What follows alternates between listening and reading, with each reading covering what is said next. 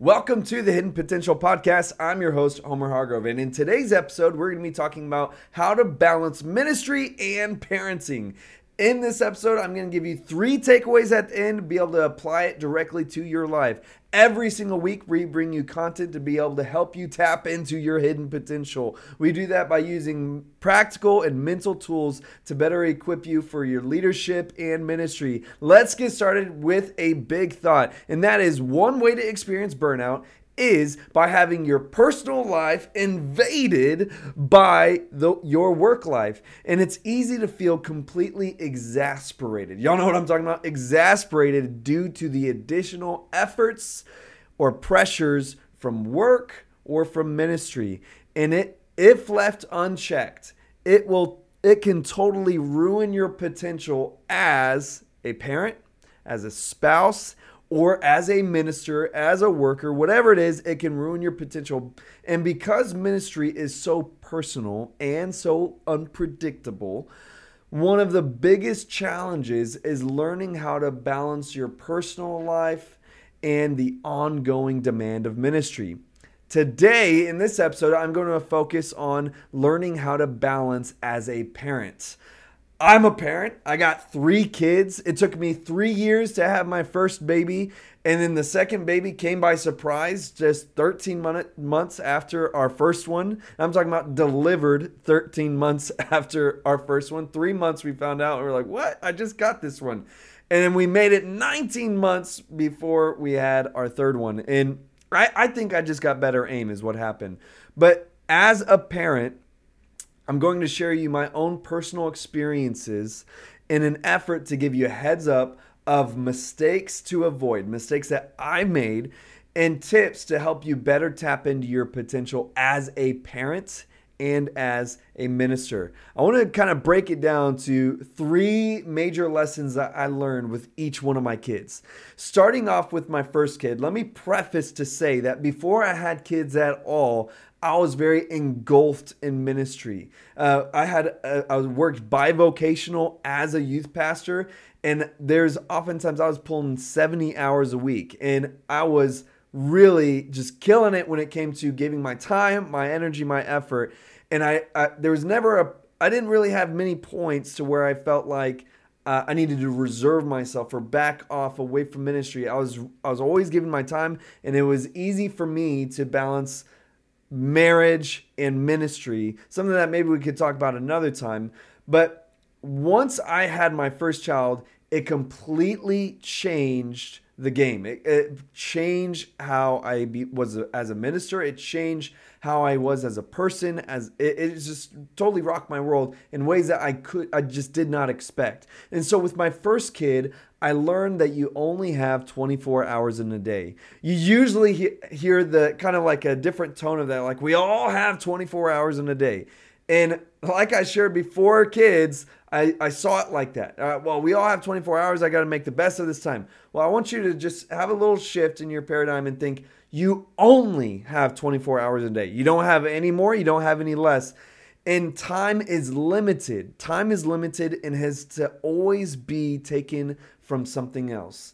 Anytime you give some time to something, you're taking it from something else. And if you let the ongoing demand of ministry lead you unchecked, meaning that if you just continue to say yes, yes, yes to ministry, it is always ongoing. And if you never check yourself, you will take time away from your kids to give to people uh, who may or may not even be there in nine months. You should never feel like you have to sacrifice your family for ministry. And I want to really emphasize this for a minute because after my first child, I was still doing ministry. I was a church planter and I was still just a youth pastor at heart. And so, really, right when I had my first child, I ended up volunteering with a, a, a, student ministry not associated with the church. So here I was a church planter volunteering for student ministry, and I was uh, I, I started off by going to one club. And I was like, well, I, I could go to another club and another one. And when I say club, I'm talking about high school clubs, like on campus clubs.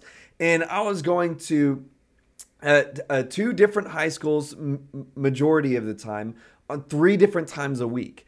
and I was giving hours and hours and hours of my time during the weekday in order to give to ministry. And I, I want to be clear that I'm not trying to project that ministry is invaluable. Uh, the time that I spent there was was was amazing. There's kids that, that had an, incredible experiences. But what I learned through that time is every time I, I would go to another school, every time I would go to another club, I was taking more and more time away from my own kids. And there it's it's not that you can never ever ever do that, but you must understand that you need to learn how to balance that time. Because for me, again, first child, I said yes to the first club, then yes to the second club, yes to the third club, and I ended up going to a fourth club. And I was I was gone again, this is like extra credit stuff. I was gone all this additional time, hours and hours and hours away from my baby. And that is time that I will never get back. And I want to be clear that for me, I, it was it was learning that the more I say yes to something, the more I'm saying no to my own kids. And you need to learn how to balance that because I felt this this this continual drive to want to do ministry and there's been plenty of times where I felt a pressure to do ministry. And anytime you get to that point, that breaking point where that balance is out of whack and you begin sacrificing family time for ministry time, you need to just check yourself. You need to have a reset moment and reevaluate because you only have 24 hours in a day. Don't steal it from your kids. It, you, you need to strive to be that parent that's that's present. Now, let's go into what I learned my second kid. With my second kid, I learned that you only have 100% to give. You ever heard that terminology, give 110%? Well, that's ludicrous. It's it's crazy to even give 100% of your energy to something. You're lucky if you could give it 60%. I mean, we are so uh, we we have this this crazy mentality that you could just make up numbers you only have 100% of your energy, just like you have 100% of your time. And if being a good parent is important to you, then you will have to realize that you can't necessarily give 110% to ministry and to your kids. You will get burnt out trying to do that. And every time that you say yes to something, every time that you say yes to something, you are giving not just your time, like we talked about with my first kid, but you are giving your energy. There would be so many times where I would be done with ministry and I'd be so exasperated to where all I'm like brain dead. All I want to do is just chill out. I just want to get home and not do anything. And here I have this beautiful new baby that I, I don't have the energy to give my myself to. I may have the time. I got the time right. I'm here. We're here, but I don't have the energy to really fully be present.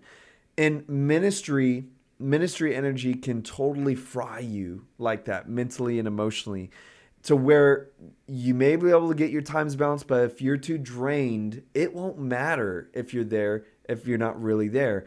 And you will feel too burnt out to really be there for your kids. So don't give the best version of yourself to strangers only to leave your kids with the scraps. Y'all dig what I'm saying? We give the best of ourselves to strangers and then leave our kids with the very scraps of ourselves. You don't have you, you don't have to say yes to ministry opportunities just because you theoretically can. Let, let me unpack that. Just because you have the time to doesn't mean that you have the energy to. Okay? You don't have to say yes just because you think you have the time. And within these two ideas, I want to be clear. Ministry is important. I'm a minister, of course. And so when I'm saying this idea that you're giving the best of yourself to strangers, I'm not saying that's not valuable, but if I were to think about the times where I sacrificed time for my kids, the times where I I gave the best of myself to somebody else and not and, and took that away from my children, only to have those people not even come to my church anymore after nine months. Think about that scenario. Yes, we want people to be saved. Yes, we, we want to be able to give the best version of, of ourselves because we're representing Christ to others. Yes, but just really grasp that you can still do that within reason. you can still do that within reason. Don't overdo it to where you don't leave anything for your kids because there are good chances that you will only be a minister in that person's life for that small amount of period but you you, you only have your kids while they're kids I, that leads me to what i've learned with my third kid. And with my third kid i learned you should only say yes when it is truly a right fit. And i want you to think about this. As you are a parent who ministers you are a parent who happens to minister not a minister who happens to be a parent.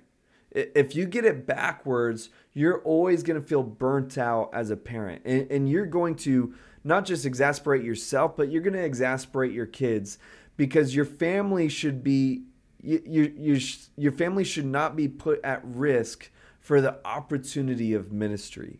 Y'all dig what I'm saying? Ministry will always be there. That, that's what I've been in ministry for over 13 years, and I've learned that there will always be an opportunity for ministry. There is always going to be uh, more ministry available. You think that's that one chance, you will have a chance to minister again. And and but you will you will never one uh, you will your kids won't be so let me put all that in one sentence. Ministry will always be there, but your kids won't be. what I mean that by that is that one day your kids will move out. My my I got babies. I mean, my oldest is five right now. So sometimes we we don't fully grasp that one day they're gonna literally move out, and we think, well, I have time. I have time to make up. Think about this: your kids, children, they develop lifelong habits and their worldview by the age of seven. That's crazy. I got two years left for my oldest to help them shape their to help shape their worldview because they are so impressionable even as babies. And if you are so absent while they're three, four, five, etc., that they will have that impression on them for the rest of their lives. And you you need to take where your kids are at in their lives seriously and know that every single year of their life matters. Right? I mean, we know that, but we, we don't always act like that. Every single year of your kid's life matters. I think about even just like now that my oldest is five, I think about when she was just a baby, like hold, uh, holding her in my arms. And I'm so grateful that I learned to be there in that time because it's like you, you just will never, I'll never have her as a little baby again. And all the times that we we try to chase ministry because we think that th- oh this is a chance to minister don't sacrifice your kids for it if it is a gr- if it seems like a great opportunity for ministry but it's the wrong time if it's the wrong time then it's not really a great opportunity for you and, and i want to be clear that there's there's pivotal moments like as i think as children like where your kids are at home as babies you need to be mindful of like you will never have them as babies again. And as they get older, you can have more flexibility. But you, you need to know that if the, the time of ministry, if it's going to be taking too much time or energy out from your kids, then it's not a great opportunity for you. It may be a good opportunity for someone else, but not for you personally because it's going to damage your kids. It's going to damage you as a parent. Eh, but if you say no to the things that were not a good fit, if you get the courage to say no and believe in believe in God, have faith and hope that there's other opportunities out there. If you say no to the things that aren't a good fit for you, then you will be positioned to say yes to the things that are truly a good fit for your lifestyle as a parent ministry is so much more enjoyable when it isn't destroying your family. It, it, makes me think about the the interchange I had between having my second kid and my third kid. On my second kid is I, I remember I, I was like right at the line to where it was too much. It was taking too much energy and time away from me as a parent. And it was there's so many times where I was like so stressed out, pulling my hair out as I was on, you know, trying to get to the place of ministry because my time, my energy was so exasperated that I was like literally like throwing a kid at my wife because I had to run out the door to be there in time. And it, it made it so much harder to enjoy that ministry. But then on my third kid, I was like, man, I'm not gonna, I'm not gonna make that mistake again. And there's so many things that I said no to. Great opportunities. I mean, I, I love working with detention centers. I love working with schools. But I had to, I had to sit back, stay, take a step back, and say, this is not a good fit for me right now. It was a good fit for me before, but right now I need to take a pause on this. Maybe when my kids are older.